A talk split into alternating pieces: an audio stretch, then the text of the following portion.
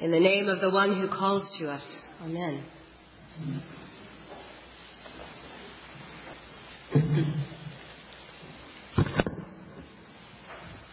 I find myself wondering today about those fishermen and about the word immediately.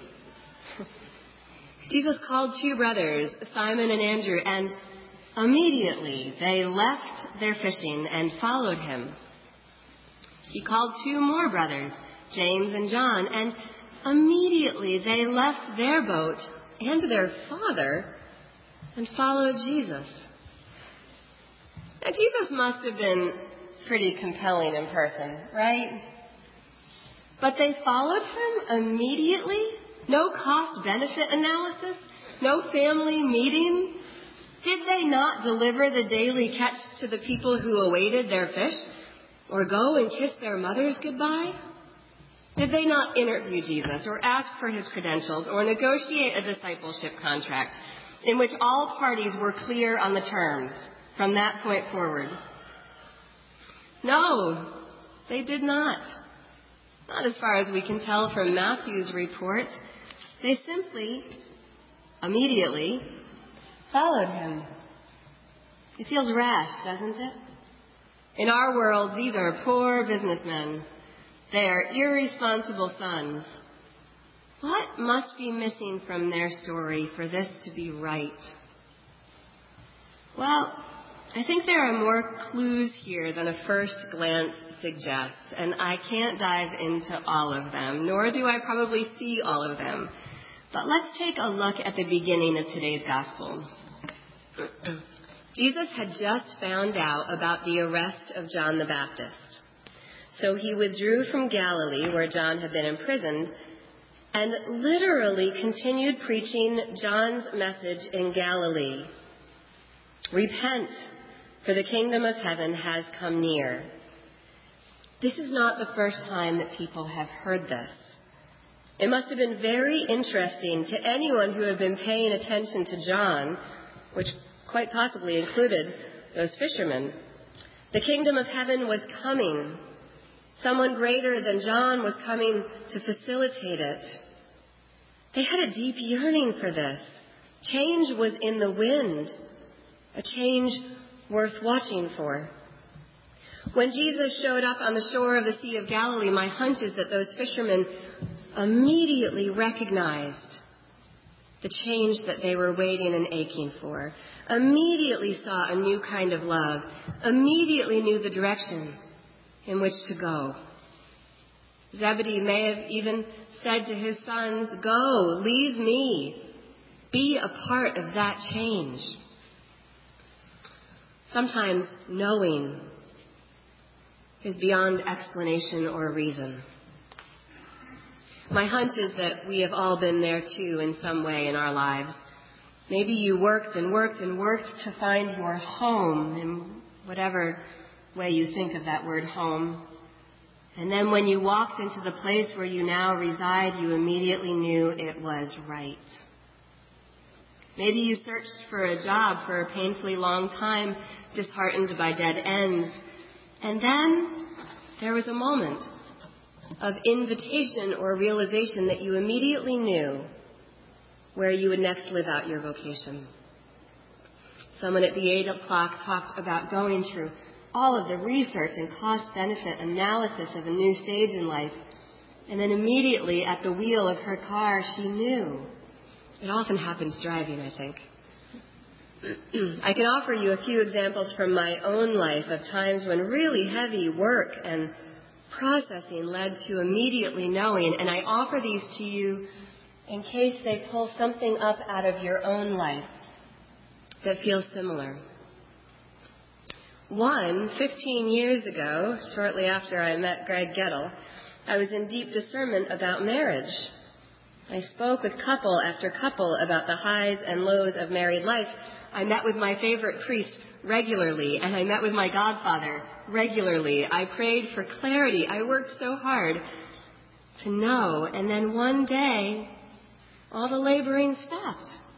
I immediately knew I would marry Greg and there was great joy, and we got married.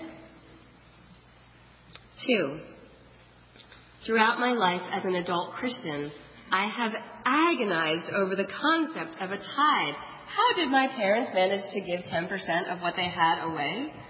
Giving the first tenth of what's been entrusted to me always felt ideal, but unrealistic. I inched toward it. I felt guilty. I felt justified in holding back. I kept chewing on it mentally. And then one day, I immediately knew that it was the right thing to do and that it was possible. I saw clearly that I wanted the work of the body of Christ in church and disaster zones and good organizations to have my first fruits, not Amazon Prime or the stock market or any other part of the secular empire that did not give me life. So I started to give 5% back to the work of the church and another 5% to the work of God where I saw it happening elsewhere in the world. And immediately, I felt liberated from the spiritual weight of my own perfectly justifiable greed. Three, this fall I agonized over the possibility of leaving you, of leaving this place. I didn't know what to say when St. Paul's asked me to be their rector. I had done all the footwork and all the research, and yet I simply didn't know. And then a few days later, I immediately did know, and I was filled with joy. I think Jesus knew I wasn't going to get out of this wonderful boat unless I saw him standing on the shore calling to me, calling me to something new and inexplicably compelling. It is so important that we don't, don't lose sight of the story before the word immediately crops up. Otherwise, we hear that they immediately followed Jesus and we think, that doesn't happen in my life. But it does. We can't lose sight of the process, not in our lives, not in the scripture, not in any serious endeavor, because we are called to the grappling, the yearning, the wondering, the praying for clarity, the footwork, the process of exploring and discovering and residing in the uncomfortable place of not knowing for a while. And then when Jesus shows up on the shores of our lives to call us in a certain direction, we are called to immediately say yes and our yes will cost us.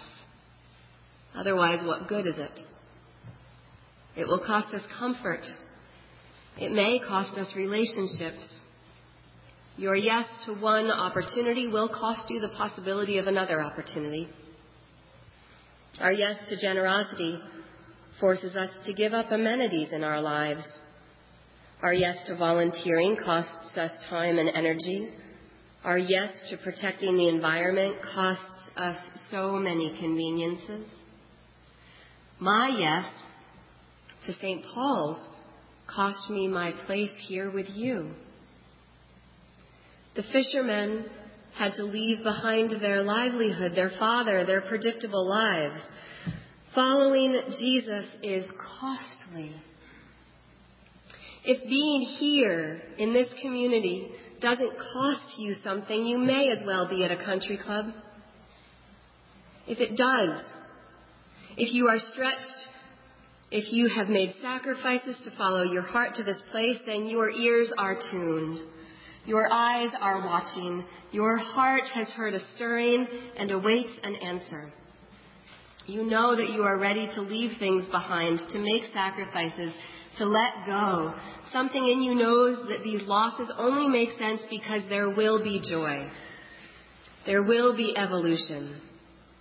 You are offering yourself to the work, the work of Christ in this world. You are doing the footwork. You are ready to hear and act at the sound of Christ's voice in your life. You are standing ready at the threshold, ready in your boat so that when Jesus shows up on the shore and says, Follow me, I will show you where to go, you will immediately know and act. This is my hope for each of us. Forgive me if I have articulated it in a way that does not resonate with you. I know it, it is manifest differently in each of our lives. But I also know this. I know that there is one universally essential ingredient. And that's this that we need to be willing to look up. They looked up from their nets. We need to look up from the tasks of our everyday life, from our devices, from our preconceived notions, from our justifications, from everything we feel sure about. We must look up. And when we see Christ standing on the shore calling to us, we must allow the immediate knowing to fill us and take us to a new place. Amen.